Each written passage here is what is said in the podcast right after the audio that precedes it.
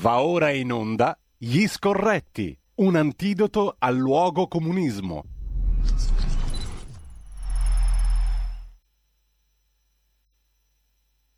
Cambi come tutti mercoledì con noi, questa volta però siamo un pochino in differita, ci siamo sentiti da questa. Carlo, buongiorno innanzitutto. Buongiorno Cardinal Cainarca, la saluto e la omaggio alle prime luci del mattino. Che è peraltro... un'alba, è, è un'alba radiosa per me. Oppure potremmo dire come quello pseudo maestro che era così difficile trovare l'alba dentro l'imbrunire, no? Sì, esatto, era così difficile trovare l'alba dentro, però noi l'abbiamo trovata. allora, Carlo, questa mattina, che poi sarebbe ieri sera, ma potrebbe essere anche domani, non si sa, Sì. Confini temporali sono sfumati, mm, però le idee ce le abbiamo chiare lo stesso. Questa Sì. mattina tu esci su Panorama con un articolo che probabilmente avrò già citato in rassegna stampa. Eh, di cui mm, parliamo adesso brevemente. Mm, Ti Sì. occupi di Lega e tratteggi un Sì. quadro, diciamo così, mm, dello stato della, della situazione attuale della Lega Dello stato dell'arte. in relazione diciamo al quadro politico generale. Allora, Sì. sintetizziamo e riprendiamo gli argomenti del tuo articolo che abbiamo già citato in rassegna stampa. Che quadro ne viene fuori sia per la Lega che per il quadro politico generale secondo Allora, te? ne, ne viene fuori che c'è una volontà liquidatoria da parte tutti coloro i quali fanno analisi politiche del fenomeno Salvini, non avendo capito una cosa, secondo me, fondamentale, che la Lega è altro e oltre Salvini. Cioè la Lega è oggi in Parlamento il più antico dei partiti che ci sono ed il più radicato dal punto di vista popolare.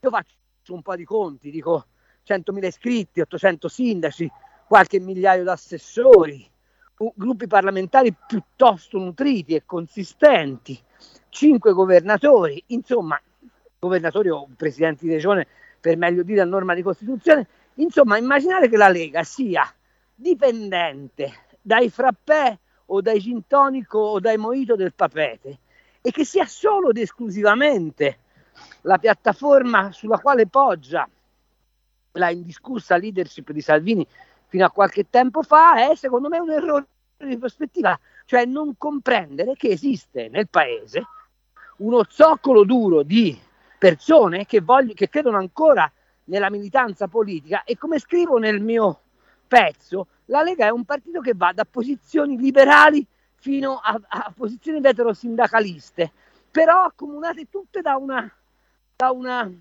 come posso dire, da un'idea che lo Stato debba fare un passo indietro, che il cittadino debba riconquistare le sue libertà, che il cittadino sia, come lo erano i soldati di Alberto da Giussano, titolare improprio del bisogno di segnalare la sua presenza sulla scena del mondo. Ecco, queste analisi intorno alla Lega non vengono più fatte. E io ricordo un carissimo collega quando stavo a Repubblica, tra l'altro eravamo pure nel CDR insieme, che è Guido Passalacqua, che nei Sì. primi anni 90 scandagliò il fenomeno Lega Nord, allora erano i giorni rampanti di, di Umberto Bossi, Sì. e ricordo tante riunioni all'ufficio centrale di Repubblica quando Guido insisteva perché si accendesse i- i- il faro della osservazione sulla Lega Nord, che era un nuovo movimento popolare, con Scalfari che snobbava questa gente. Quel partito oggi non c'è più, ma quella voglia di protagonismo dei cittadini è quella che ha portato la Lega alle europee al 34% dei voti. E liquidarla oggi esclusivamente come posso dire la platea obbediente ai voleri di Matteo Salvini secondo me è un errore di prospettiva. Come è un errore di prospettiva pensare che eliminando Salvini si elimina la Lega. La Lega è una parte importante del popolo italiano e il popolo italiano si riconosce in quell'istanza di libertà che la Lega porta avanti. Ecco Carlo, io ne ho un'esperienza diretta, eh, non da militante perché non ho mai fatto Ma nemmeno io sono militante, sono un osservatore, però la osservo con un occhio, come posso dire, non malevolo, mettiamola così. Cioè non Ecco. vado a cercare per forza il punto di debolezza, mi Ma interessa proprio- anche molto indagare il punto di forza. Proprio Scusami per questo. No, no, infatti, ma volevo proprio inserirmi in questa tua precisazione, perché proprio per questo mi viene da chiederti una cosa. no? Tu hai fatto un quadro, secondo me, molto realistico, per come la conosco anch'io, per quello dicevo la conosco da tanti anni la Lega, non da militante, ma insomma da persona che ha lavorato in questa radio fin dagli inizi, no? e ormai stiamo parlando di un arco temporale lunghissimo, nel quale sono cambiate tante cose. Tu hai ricordato la Lega di Bossi, adesso è tutta un'altra, tutta un'altra Lega che però mm, in realtà, lo hai chiarito tu benissimo poco fa, mantiene quelle caratteristiche di trasversalità, perché nella Lega di Bossi c'era dentro gente che veniva dall'estrema sinistra, gente che veniva da destra, gente che veniva dall'esperienza anche centrista, democristiana, dal voto democristiano, eccetera, tutti accomunati da quel minimo comune denominatore di cui tu parlavi prima. Quello per cui lo Stato deve fare un passo indietro, si recupera la, la, diciamo così, la centralità del, dell'individuo, del cittadino, del produttore. No? Esatto. Colui, eh, ecco, questa, questa cosa qui secondo te è attuale ancora oggi? Perché a me sembra, e qui entriamo nel discorso anche della valutazione dell'attuale governo Draghi, che con, soprattutto con questa esperienza del governo Draghi si vada verso un'idea diciamo di un nuovo paternalismo statalista, tra virgolette. Sembrerà assurdo, Draghi lo identificano tutti col liberismo, secondo me c'ha poco no, a che fare col liberismo, ma con un'idea di paternalismo questo, statalista, no? Non facciamo questo errore di prospettiva. Eh. Draghi è perfettamente integrato all'interno del sistema burocratico mondiale che è nemico di un'idea liberale, nemico nei fatti voglio dire, eh, non nemico pregiudiziale. Sì. Ti dirò di più, quando si pensa al momento presente economico, magari fra un po' ne parliamo, sì. mi stupisco che nessun osservatore abbia ancora scritto quello che io ho scritto su Panorama, peraltro la scorsa settimana, che esiste un conflitto di interessi attorno all'inflazione tra lo Stato e il cittadino. Oggi lo Stato ha tutto l'interesse a far aumentare l'inflazione perché gli erode il debito pubblico, in presenza di una impossibilità di adeguamento salariale, perché come vedi la Confindustria è schieratissima col governo per quel che riguarda gli obblighi vaccinali, le chiusure, perché? Perché sa perfettamente che grazie all'inflazione può recuperare quella competitività che ha perduto con la svalutazione dell'euro. Facciamo un ragionamento eh, con la svalutazione della lira entrando nell'euro. Facciamo un ragionamento proprio alla grossa. Una volta loro svalutavano la lira per avere propensione all'export, oggi svalutano il lavoro. È il motivo per cui i salari in questo paese sono arretrati negli ultimi 30 anni, mentre in tutto il resto del mondo il potere di acquisto delle classi eh, medie, ma anche popolari, è aumentato. Quindi primo ostacolo a una visione liberale è questa. Secondo ostacolo, se tu ritieni che la finanza, o meglio la bancarizzazione, o meglio ancora che la monetarizzazione dell'economia sia la strada per costruire il futuro, tu delle dinamiche dell'economia reale, cioè dei produttori, dei processi produttivi, della qualificazione del, del, del, appunto, del prodotto che fai, del mercato dell'economia reale e non del mercato dei capitali e finanziario, te ne freghi. Ma l'economia liberale è stata costruita prima di tutto sulla soddisfazione dei bisogni attraverso la produzione ed è il secondo elemento che ci fa dire che Draghi non sta dentro un alveo liberale. Terzo elemento, Draghi ha una visione, proprio perché monetarista, molto legata alla fiscalità cioè lo Stato come gestore della ricchezza attraverso il fisco. L'idea liberale è assolutamente opposta a questo. La cosa che mi fa specie, sai qual è? È che lui abbia scelto come assistente personale a Palazzo Chigi una ricercatrice dell'Istituto Bruno Leoni, che come sapete è l'istituto, diciamo così, che porta avanti la cultura liberale, perché sì. vuole arrivare ad un'idea di liberal socialismo, che è completamente diversa da un'idea di liberal democrazia, che è quella che invece dovrebbe animare la Lega se decide di fare un passo culturale in avanti.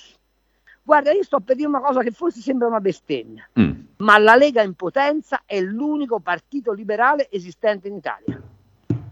Quindi prima o poi confliggerà con l'impostazione Draghi? Assolutamente sì, ma mi pare evidente, già succede, no? Tu lo vedi? Cioè tu guarda le mosse di Draghi rispetto alla crisi economica, rispetto alle crisi aziendali. Ti guarda la, il, il continuo riferirsi ai ceti più deboli, anche con le bollette.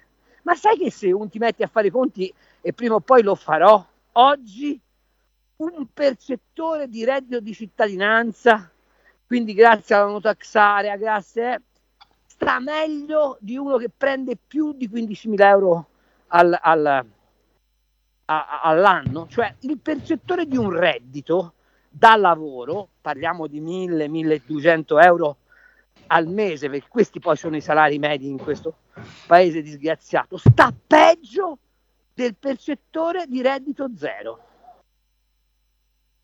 E se questa vi sembra una giustizia sociale, se questa ti sembra un'idea liberale, eh, io probabilmente sono candidato al premio Nobel per la pace. Quindi Carlo, eh, chi dipinge per esempio il nord produttivo o comunque l'Italia produttiva degli imprenditori, tutta dalla parte di Draghi, sta facendo un'operazione solo mediatica, fallace, allora, dipinge una realtà che non c'è. Un conto sono gli imprenditori di Confindustria. Le lobby. Le lobby. Un conto sono la piccola e media impresa, l'artigianato, la ristorazione, tutto il pezzo del turismo, tutta la manifattura di altissimo profilo, eh, tutta la manifattura ad alta intensità di manodopera, tutta l'agricoltura, ecco, tutti, sono tutti settori questi che nel mainstream confindustriale, apro e chiudo parentesi, voi lo sapete che la Confindustria si regge solo ed esclusivamente grazie ai contributi delle ex aziende di Stato, vero? Perché se in Confindustria non ci fosse la Leonardo eh, di Profumo, anche lui ex banchiere, peraltro condannato per il Monte dei Paschi di sì. Siena, anche se solo in primo grado e quindi innocente fino a, a, sentenza definitiva, se non ci fosse la Leonardo, se non ci fosse l'Enel, se non ci fossero i grandi aggregati ex eh, eh, industria di Stato, la Confindustria non starebbe in piedi. Ma questo chi lo dice? C'è qualcuno che lo racconta? Nessuno. Quindi Carlo, eh, la piccola impresa, quella del Veneto, del Veneto di quella Zaia Veneto, o, o, della Lombardia, quella, diciamo quella, così. Quella questa, Marche. questa impresa non si può definire sostenitrice di Draghi e draghiana, diciamo così. No, perché questa impresa ha un socio occulto che si chiama Stato che gli porta via, se paga le tasse, il 63% di quello che produce. E, secondo Draghi te, sì, prego, scusami. Non ha fatto cenno a rivoluzionare il bilancio dello Stato inserendo per esempio una cosa che sarebbe normalissima, il bilancio a budget, cioè ti do tanti soldi più di quelli non puoi spendere per, ciasc- per ciascuna amministrazione dello Stato. No, ma, ma, tu ti rendi conto del paradosso, no? no? Per cui tu paghi oggi le bollette elettriche o del gas di più di quello che che pagavi prima per effetto anche del gretinismo che ha pigliato l'Europa, non solo per quello, ma in larga misura anche per quello. Bene, tu cittadino come privato paghi di più la bolletta, poi come cittadino contribuisci con la tua fiscalità a raffreddare l'impatto del rincaro delle bollette sul, sul, diciamo, sui meno abbienti, ma non solo. Tra un po' dovrai contribuire con nuove tasse ai comuni per i quali pure per loro sta aumentando la bolletta. Mm. E sai quant'è il costo che si stima come impatto delle bollette sul sistema dei comuni italiani? Sai quant'è? Quanto? Stiamo parlando di 700 milioni di euro che lo Stato non vuole riconoscere ai comuni, quindi i comuni saranno costretti o a aumentare le tasse locali per quel che possono o a ridurre i servizi. Quindi tu cittadino paghi quel rincaro della luce tre volte. Carlo, a proposito di questo mh, mm, e a proposito della natura mm, del governo Draghi e di questa idea paternalistico-statalista, diciamo così, io ho proprio sott'occhio una dichiarazione di poco fa di Mario Draghi, il quale, mm, parlando della transizione ecologica, ha detto dobbiamo essere aperti a tutto, immaginare quel che oggi è impossibile, ma soprattutto ha fatto un'annotazione, ha detto Draghi, lo Stato, lo Stato come potere pubblico, insomma, deve far sì che i rischi della transizione ecologica diventino o possano essere occasioni di crescita e deve accompagnare coloro che saranno in difficoltà. Il che fa il paio con quello che Draghi aveva già scritto a suo tempo, mi sembra, sul eh, Financial Times, no? tempo esatto. fa sul ruolo dello Stato. Quindi esatto. davanti a questo neostatalismo, tra virgolette, non pensi che possano essere sedotti anche gli imprenditori in una fase di difficoltà? Cioè se non usciamo dalla difficoltà economica, non c'è il rischio che anche il piccolo imprenditore possa dire ma sì, mi va bene il modello PNRR per capirci, cioè lo Stato diventa il pivot, il distributore, il regista di fondi certo. pubblici. Certo. Ma è esattamente dove ti vogliono far arrivare i signori dell'Europa. Perché ci vogliono far arrivare? Facciamo un ragionamento, un discorso che facciamo ogni volta, ma lo rifaccio perché secondo me è indispensabile per capire. L'Italia ha attualmente, guarda caso, da quando c'è Draghi, poi si dirà la pandemia, si sarà anche la pandemia, ma sarà il caso, come gli ha detto Cotarelli ultimamente, visto che l'inflazione corre verso il 4% in Italia e verso il 6% in Europa, che cominciamo a fare delle politiche di bilancio pubblico un po' meno allegre, ma va bene, lasciamo perdere questo. Mm. L'Italia ha un debito di 2.730 miliardi, ok? Eh, euro più, euro meno. La ricchezza privata degli italiani, a oggi depositata nelle banche, cioè i, i, sui conti correnti italiani, ci sono più o meno 1.800 miliardi. La ricchezza privata degli italiani, se ci metti gli immobili, se ci metti le partecipazioni azionarie, insomma, il patrimonio degli italiani è stimato intorno a 5.800 miliardi, sì. il che vuol dire che se tu facessi un consolidato tra bilancio pubblico e bilanci privati, l'Italia è il paese più ricco d'Europa, ok? Ma quella ricchezza privata, come puoi aggredirla se ti chiami, che so, uh, Deutsche Bank, tanto ne faccio un nome di una, uno, uno a caso, in un modo solo. Se per via fiscale tu sposti quella ricchezza dalla disponibilità del privato dentro lo Stato. E lo fai per via fiscale. Quando ci raccontano che con la riformetta sì. delle aliquote, che alla fine sarà un aggravio fiscale, eh? Segnatelo quello che ti dice Carlo Cambi, sa- sarà un aggravio fiscale alla fine, mm. ti dico, non soddisfa ciò che ci ha chiesto l'Europa per darci i soldi del famoso PNRR, perché l'Europa ci chiede di passare dalla tassazione del lavoro alla tassazione patrimoniale, di passare dalla tassazione diretta alla tassazione indiretta.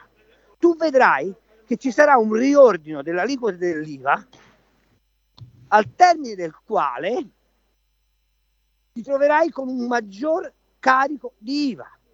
Lo vedrai sull'IMU, lo vedrai sulle tasse dei rifiuti, lo vedrai su tutte quelle che sono non imposte, quindi non eh, tassazione diretta, ma ta- tariffe.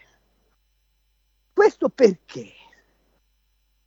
Perché lo Stato, quello Stato che racconta così amabilmente Mario Draghi, mm. è un'idrovora di soldi.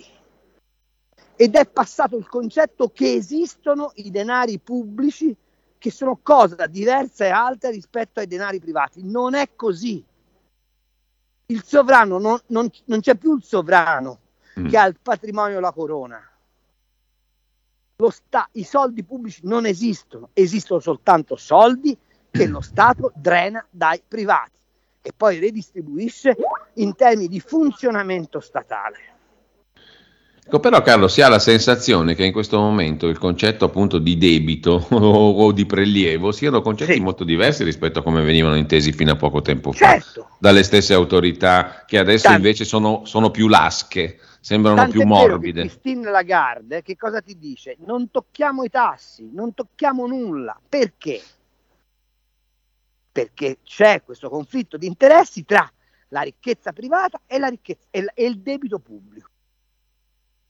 Sta, la BCE sta facendo un'operazione di non ritocco dei tassi e non eh, eh, eh, restringimento degli acquisti titoli, non perché, come si dice, teme di strozzare l'economia, ma perché ha disperatamente bisogno di raffreddare il volume del debito pubblico in zona euro e chiede all'inflazione, oh, se è il 6%, l'inflazione vuol dire che ogni anno che passa ti porti via un 6% della massa di debito, eh?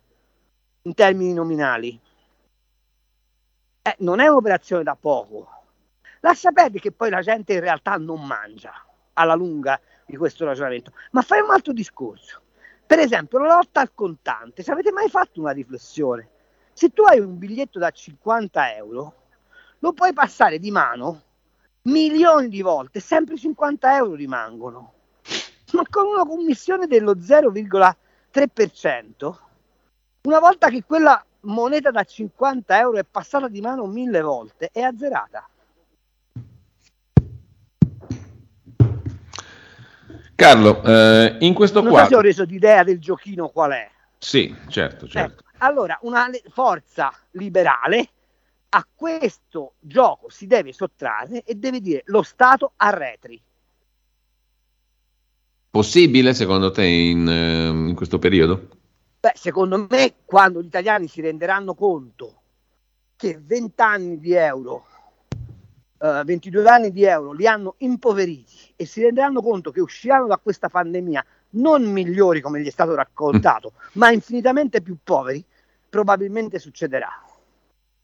La cosa vera, purtroppo, è che non c'è una, ancora la Lega, ma nessun'altra forza politica, men che meno Fratelli d'Italia, che invece è un partito fortemente statalista, hanno il coraggio di dire le cose che tu ed io grazie a Ragionare per la Libertà, la nostra amata RPL, alla quale vi dovete abbonare se volete continuare, eh, se volete continuare ad ascoltarci, eh, osiamo dire, ma che sono ragionamenti della serva, di buonsenso, ma manco al primo anno di economia politica eh, si stupiscono di questi discorsi, ma non si capisce perché i commentatori improvvisamente sono diventati incapaci di esercitare una critica rispetto ai provvedimenti.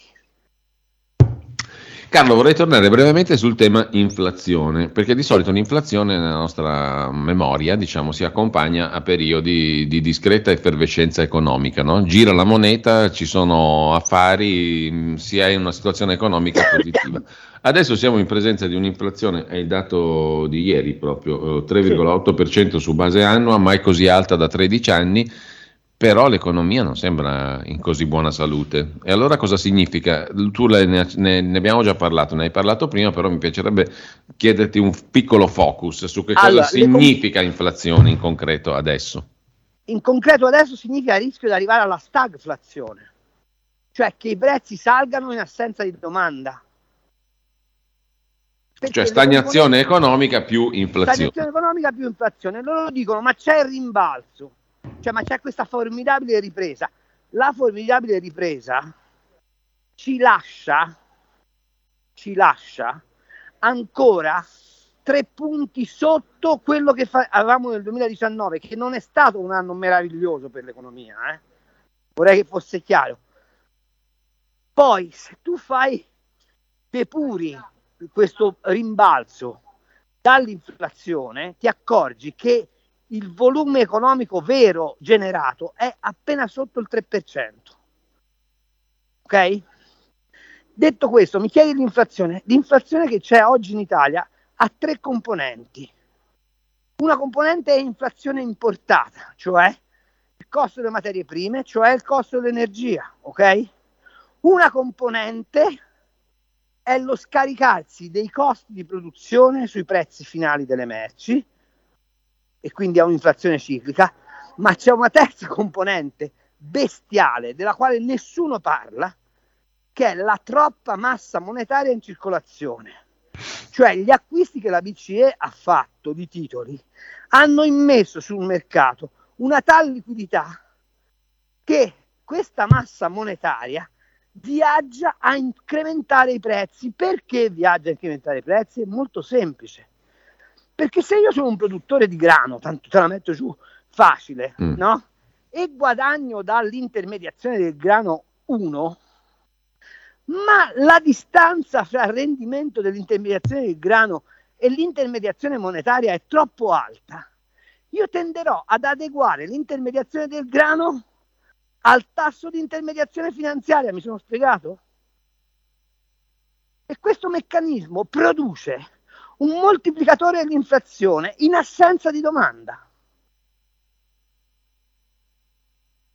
Certo, non è sintomo diciamo, della vivacità economica. Non è solo sintomo della vivacità, certo, c'è una parte di inflazione generata dall'incremento del costo delle materie prime che deriva dal fatto che economie come quella cinese, mm. che peraltro ora si è pure impantanata, o americana, che sta continuando a tirare, hanno fatto scorte di roba e quindi oggi manca la roba. E quindi per la legge elementare della domanda e dell'offerta, mancando la roba, aumentano i prezzi, non solo manca la roba, manca anche il trasporto della roba. Tu sai che c'è il collo di bottiglia dei porti ingolfati, sì. eccetera. In più ci metti il costo che lievita continuamente della bolletta energetica ed è chiaro che è una miscela esplosiva.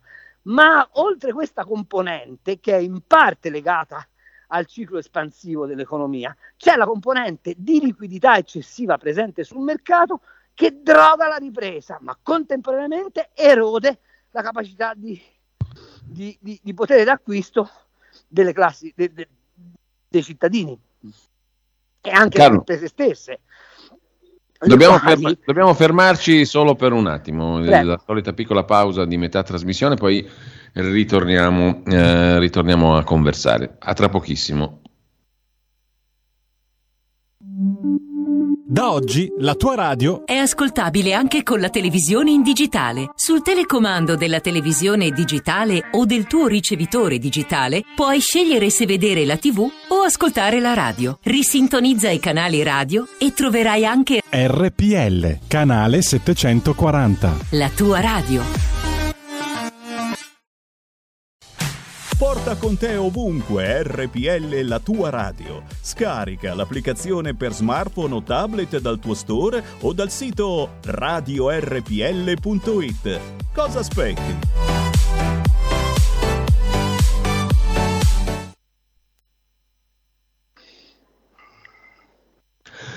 Rieccoci, rieccoci di nuovo. Allora, Carlo, tirando le somme del ragionamento economico che tu facevi prima, possiamo dire che il motto meno Stato è più che mai valido oggi. Sì, sì, meno Stato e, e un mercato diverso, però non più un mercato.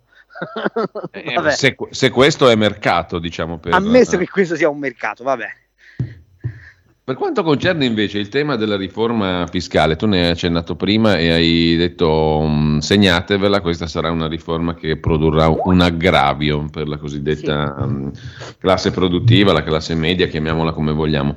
Eh, classe media che ormai insomma, non esiste più, questo mi sembra sì. un, altro, un altro portato di questa poco simpatica epoca. Eh, ecco, io, io continuo a, a, cercare di immaginare una via d'uscita e te la chiedo, cioè tu se, se dovessi tenere le redini dell'economia in questo momento, eh, lasciamo perdere la riforma fiscale del ministro Franco che insomma già eh, abbiamo capito che è poca roba, secondo te addirittura roba negativa, non solo poca roba, perché produrrà un aggravio fiscale? Ma te ti faccio un esempio molto semplice, che senso ha distribuire il reddito di cittadinanza così come è stato distribuito?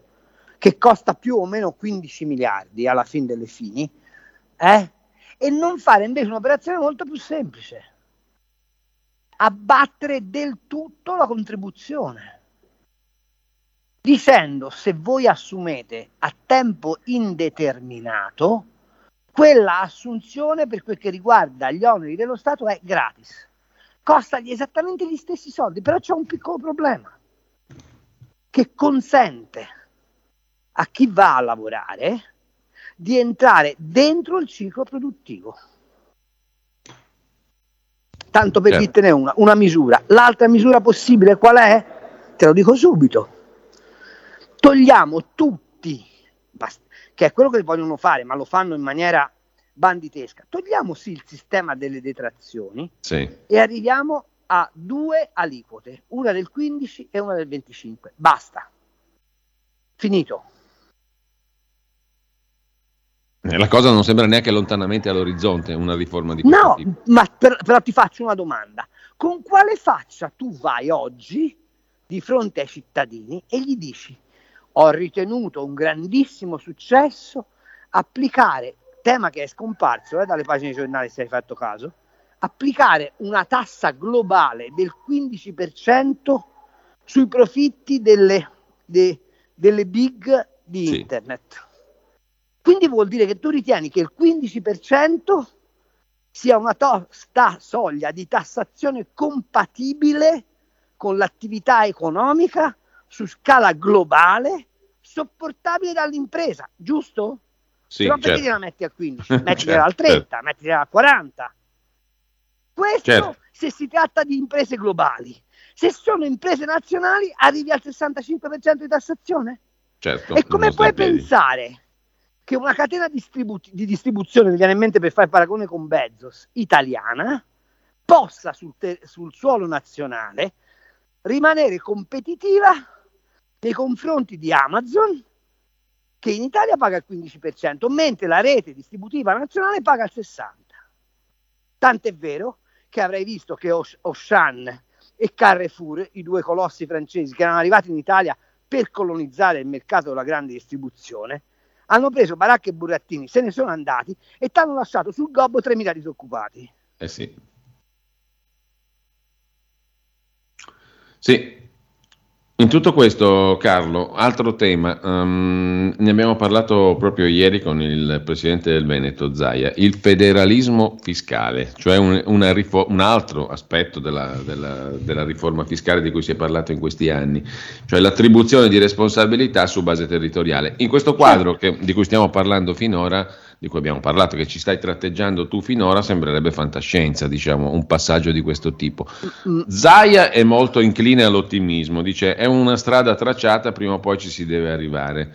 Eh, sì, Draghi ma... potrebbe avere un'occasione storica per, fare questa, per dare impulso a questo, a questo passaggio. Ma come ma fa? Come, eh, appunto, come eh, si fa? Ragazzi, cioè, scusate, scusami, Cardinal Cainarca, tu che sei uomo mite, io invece mi girano i coglioni quando dico queste cose.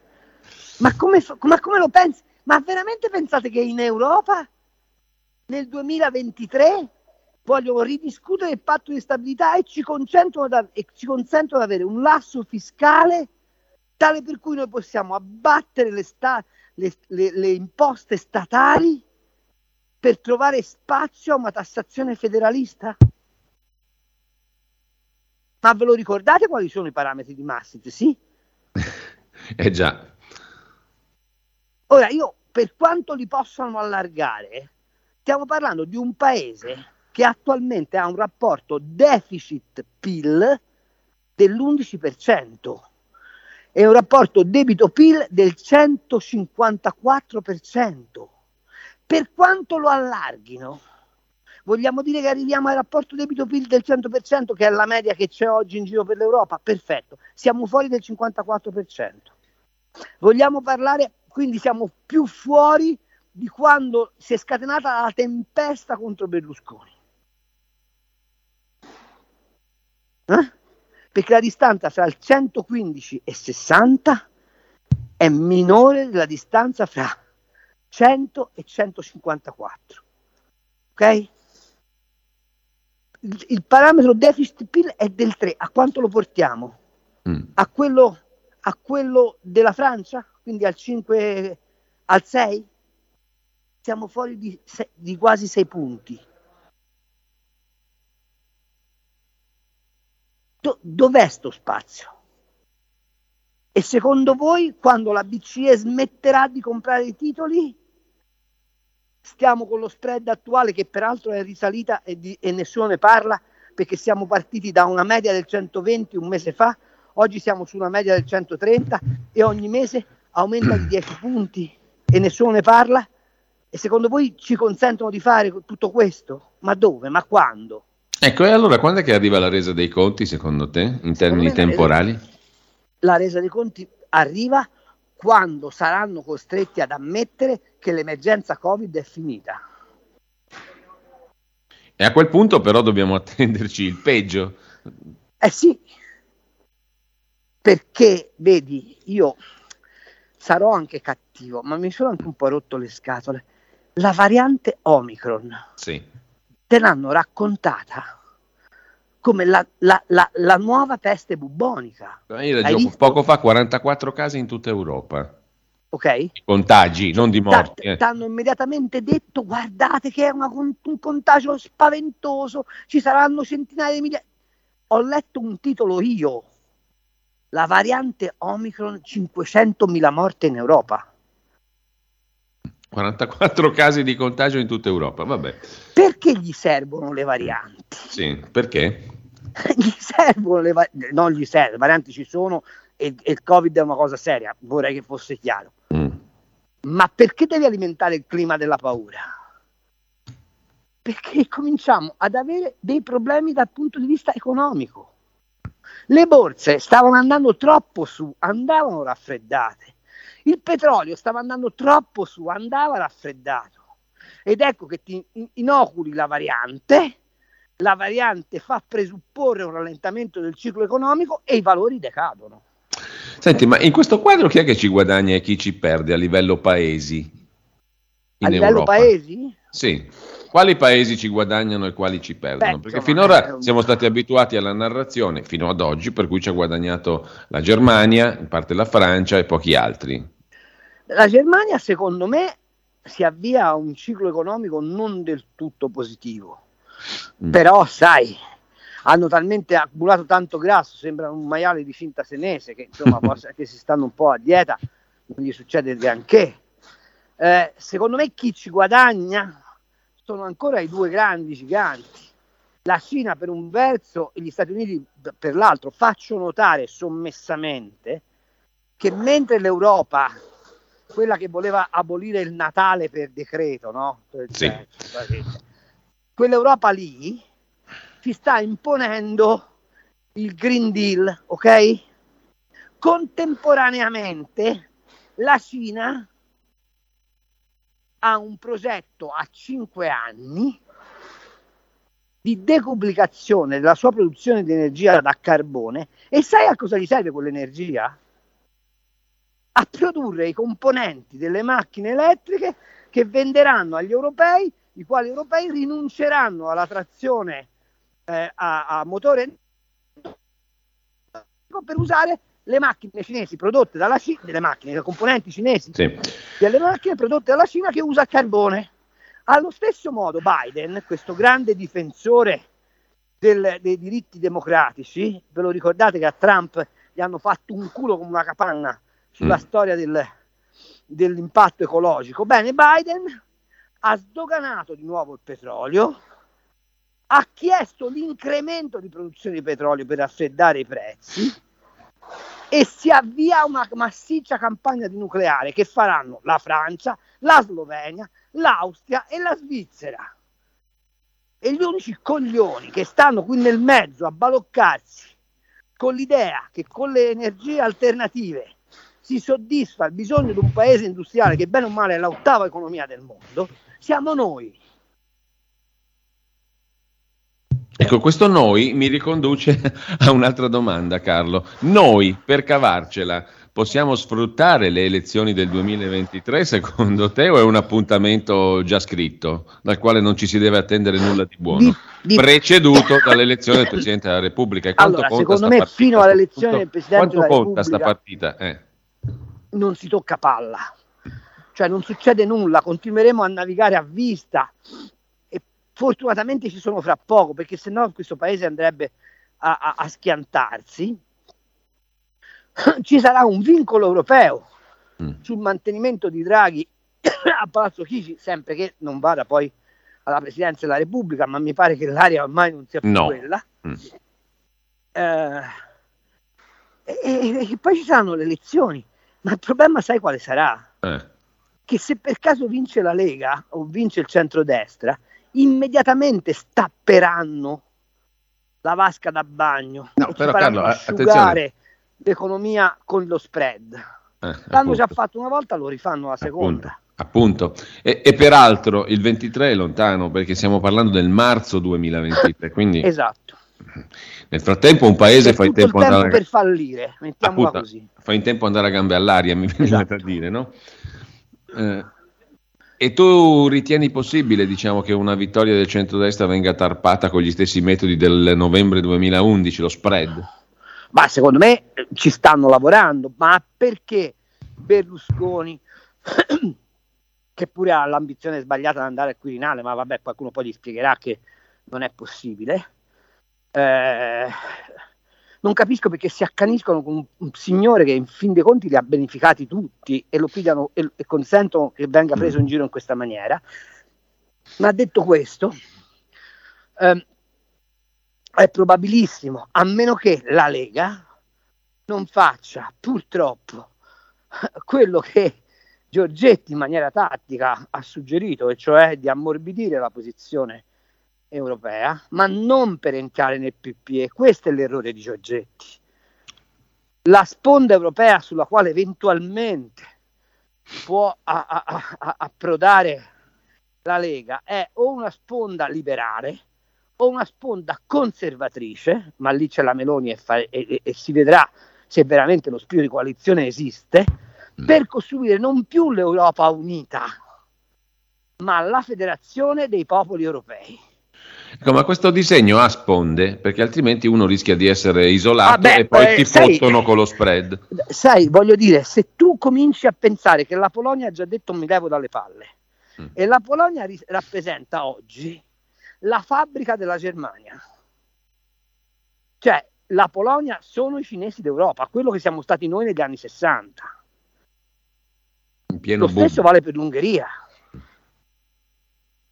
i, fa- i famosi 450 milioni di consumatori ipotizzati per dire che l'Europa è un gigante economico, se tu li levi i paesi ex dell'est che stanno andando per conto loro, e diventa una periferia del mondo. Eh. Se la Germania avrà, come credo, dei problemi, perché la transizione ecologica gli costa di più che a noi, perché hanno un'inflazione superiore alla nostra, perché hanno una struttura finanziaria che se ci fosse uno shock sul mercato sia dei titoli che delle valute non li mette molto a riparo. Certo, hanno il Bund, cioè hanno, hanno lo Stato forte, ma tutto il sistema delle banche, dei lender, della Deutsche Bank, eccetera, eccetera, è un sistema oggettivamente critico. E, e quindi i, i player del, della cosiddetta Europa sono player piccoli rispetto alla globalizzazione.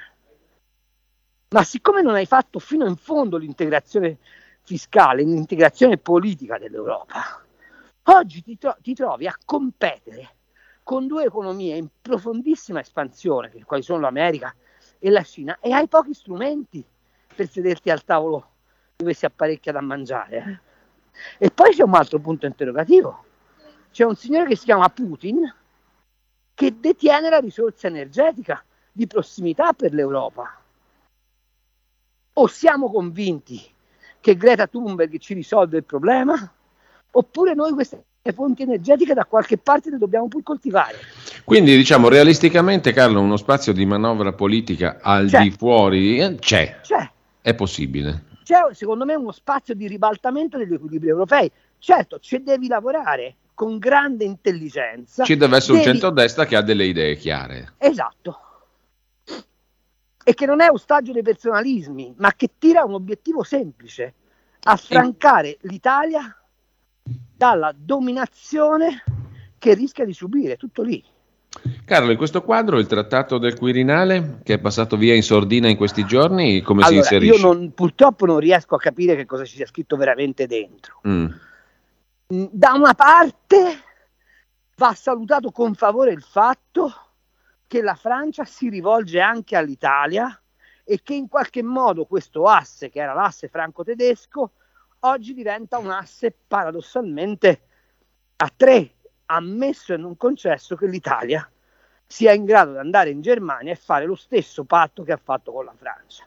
Ci sono però tre incognite. Prima, la Francia ha buona parte della sua economia concorrente con la nostra e purtroppo ha già ampiamente permeato la nostra economia, cosa che gli italiani hanno fatto meno rispetto all'economia francese. Non ti sto a parlare del caso Stellantis che è evidente, ma c'è un problema di eh, comparto difesa, c'è un problema di finanza, c'è un problema di assicurazioni. Pensa per esempio al, a quella piccola cosa che si chiama Monte dei Paschi di Siena, della quale nessuno più si occupa, ma che potrebbe tranquillamente finire mani francesi che se la comprano con un euro.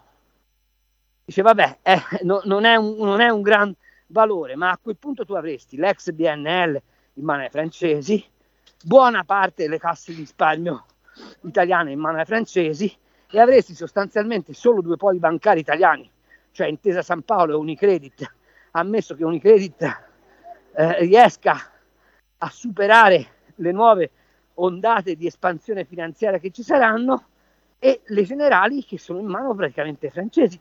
Quindi avresti la finanza italiana in larga misura in mano ai francesi. Beh, non è un dettaglio questo. Appunto. allora la domanda è, dove sta la reciprocità? Ecco, noi quest- questa, questo pezzo di racconto non lo conosciamo. Mi auguro che ci sia una reciprocità. Carlo, un, abbiamo... Un, piccolo risultato c'è. Sì. Pare che i francesi convincano a mollare sto cazzo di... scusami l'espressione, questa, mm. questa buffonata del Nutri-Score, cioè l'etichetta a semaforo. Ecco, questi segnalini ti possono far dire che un'alleanza organica in sede europea con un partner forte qual è la Francia non è a discapito dell'Italia. Ma sai, per una cosa che può andare bene ce ne possono essere 10 che vanno male. Quindi bisognerebbe leggerlo fino in fondo e ricordarsi di Lao Conte. Sai chi era Lao Conte, te lo ricordi, vero? Eh, vagamente, era sì. il saggio che divinava a Troia e quando vide Ulisse che si profferiva con quel grande cavallo, pronunciò la famosa frase Timeo Danaos e Dona, Dona Ferentis. Mm. Temo i Danai anche se portano doni. ecco, ricordandomi di Obelix e Asterix, temo i francesi anche se portano doni. Carlo, abbiamo mm, ancora qualche minuto, non moltissimi. Io vorrei procedere adesso in maniera un po' così mm, rapsodica, fammi usare sì. aggettivo un po' così desueto, diciamo. E, eh, e una tra, tra, tra, le varie cose rapsodiche di questi giorni, io volevo chiederti un parere su quello che ha detto Mario Monti l'altro giorno in tv a proposito Beh. dell'informazione da dosare mm, in maniera meno democratica ehm, e mm, diciamo così da somministrare, le notizie devono essere somministrate in maniera meno democratica e ispirate al governo, dal governo secondo i dettami delle autorità sanitarie. Eh, non è stupefacente, credo che Mario Monti dica una roba del genere, ma è stupefacente, mi sembra che nessuno abbia eccepito della no, nostra meravigliosa categoria. Nella nostra, nella nostra stupenda categoria, sì, questa cosa è stata superata dalla palpata esatto. Empoli-Fiorentina.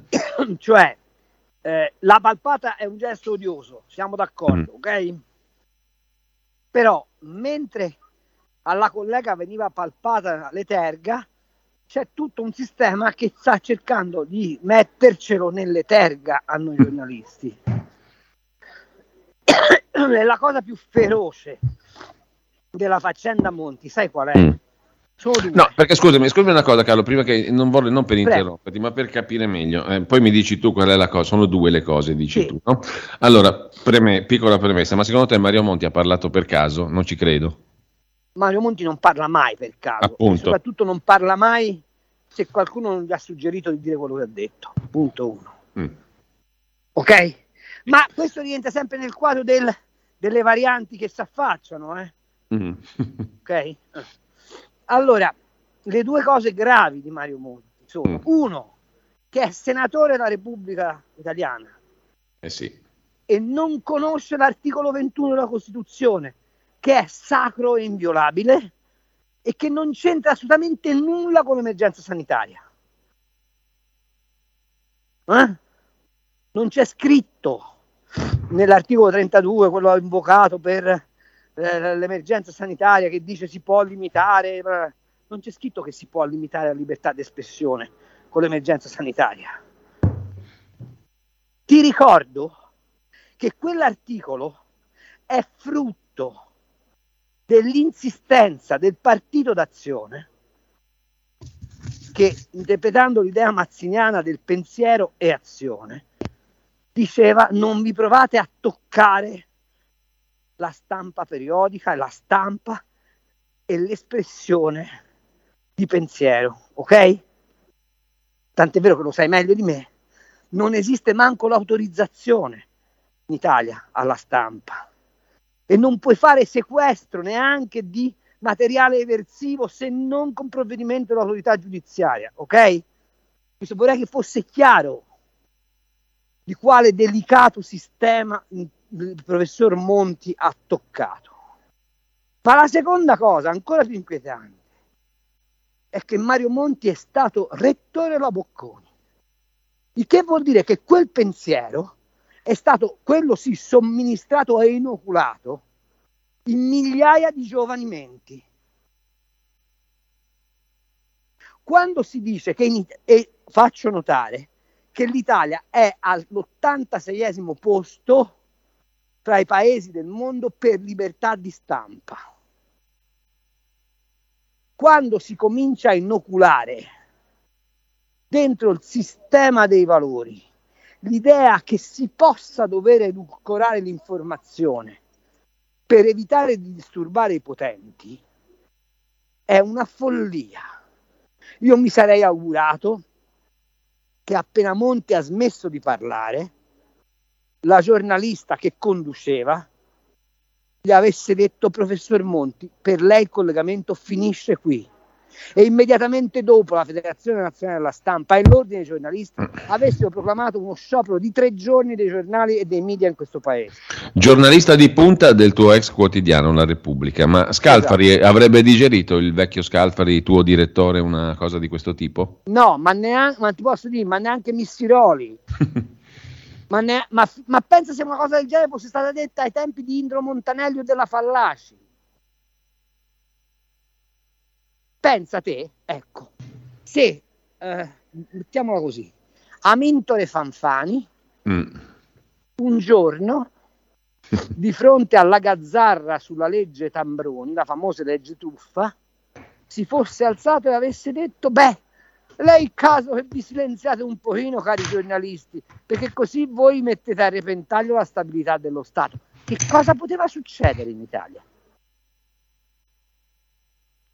Questo prelude a cosa, secondo te, concretamente, Carlo? A una stretta? Al fatto, al fatto che non c'è la dittatura sanitaria, ma quello che sostiene Cacciari e Agamben, cioè che il continuare con il regime dell'emergenza ti porta verso il regime d'eccezione e il regime d'eccezione sospende l'esercizio delle libertà fondamentali.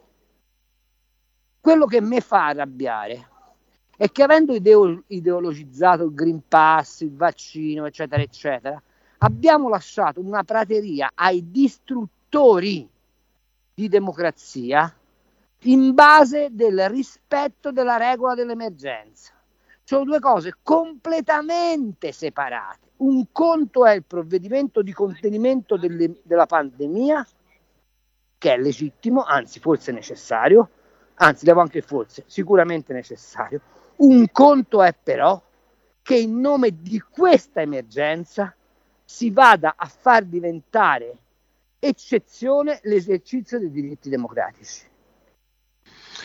Chiaro, Carlo, abbiamo tre minuti. Eh, parte di questi tre minuti li vorrei spendere per eh, fare un, una precisazione circa la ripresa del processo Becciu, che anche sì. in virtù del tuo lavoro giornalistico eh, è diventato un, eh, un, processo nullo sostanzialmente, verrà dichiarato sì. nullo. Allora, eh, ci dovrebbe essere l'udienza stamattina, se non mi ricordo male, in cui si svelerà se dottor Pignatone, che è il giudice, ritiene che Diddi, il pubblico ministero, chiamiamolo così, abbia mutilato le prove, indirizzandole ovviamente a vantaggio dell'accusa, e se, e se udite, udite, quella cosa che Diddi mette a verbale e che ha cercato in tutti i modi di non far emergere, e cioè che dice a Perlasca, il principale accusatore di, di Becciu, siamo stati dal Santo Padre e il Santo Padre ci ha detto, se questa cosa qua sia vera o no. Perché se fosse vera vorrebbe dire che loro hanno ascoltato come persona informata dei fatti il Papa, ma non hanno verbalizzato. Il che vorrebbe dire che il Papa probabilmente aveva detto chiudiamola qua, sono disposto ad incontrare Torzi, quello che passa come estorsore, per chiudere la faccenda di Londra, cosa che Perlasca dice in un primo momento, Diddi lo rimprovera per averlo detto e gli dice ho parlato col Papa e il Papa questa cosa non la dice, anzi dice un'altra cosa. Ecco, se questa, questo pezzo di interrogatorio stamani viene giudicato da Pignatone come una chiara indicazione che l'accusa ha nascosto prove o addirittura ha fatto attività istruttoria che non riporta all'interno del processo, il processo Becciu è finito. Ma vorrebbe dire che il Papa sapeva, o vorrebbe poter dire, che vorrebbe, meglio, usiamo il condizionale, vorrebbe poter dire che il Papa in qualche modo era stato avvertito di quello che stava succedendo ma evidentemente siccome si è ritenuto che fosse indispensabile per evitare che questa, come posso dire, improvvida gestione del patrimonio della Chiesa potesse coinvolgere i piani altissimi del Vaticano, si è mandato al massacro un cardinale che veniva ritenuto nella manica del Papa a, a indicare che la giustizia vaticana non si ferma di fronte a niente. E poi si sono dati in pasto a, a, ai giornali, ma anche a, all'azione inquisitoria, i sottoposti, i quali sottoposti evidentemente non hanno agito nella inconsapevolezza dei vertici vaticani. Almeno questo risulta, risulterebbe da una lettura attenta dei verbali depositati con larga, mm. Eh, eh, come dire, con estorti quasi da Pignatone a, a, alla pubblica accusa che ricordo si era rifiutata di depositare i video e tutti i materiali audio-video registrati durante gli interrogatori. ecco, questo è un quadro.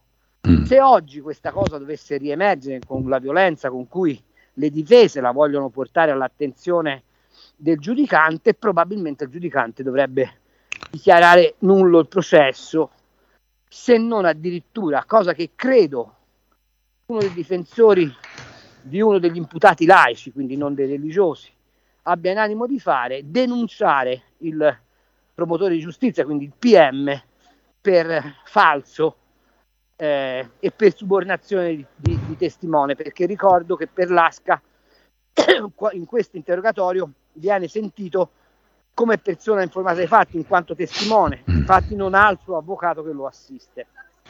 Carlo, questa cosa cosa ci dice a noi cittadini italiani? E poi mi verrebbe Beh, un'altra domanda. Una cosa, ci dice mm. una cosa che, che, Palamara sta anche con la, con la tonaca. Cioè, Tra l'altro... che la giustizia non è di questo mondo e per chi crede è in qualche modo un'ovvietà, ma per chi come te e come me aveva un po' di fiducia nello Stato liberale che si regge sulla inviolabilità del diritto e dei diritti eh, è sconcertante scoprire che oppure ci dice una cosa che il Vaticano del Papa che predica per gli ultimi che si preoccupa per la terra che porta in, in Vaticano i segni delle civiltà eh, animiste eh, che si prosta per tutte eh, eh, le cause eh, più, eh, che il mainstream gli sottopone, quando si tratta di governare il suo Stato, rimette i panni di Pio IX e fa il paparè. Eh, un giorno mi spiegherai, Carlo, adesso dobbiamo proprio salutarci, per quale motivo proprio Pignatone, che non esce come un giglio di campo dalle pagine del libro di Palamara che tu hai ricordato prima, sì. perché proprio Pignatone va, diventa il numero uno della giustizia vaticana? Perché le vie del Signore sono infinite. Benissimo, io ringrazio, ringrazio Carlo Campi.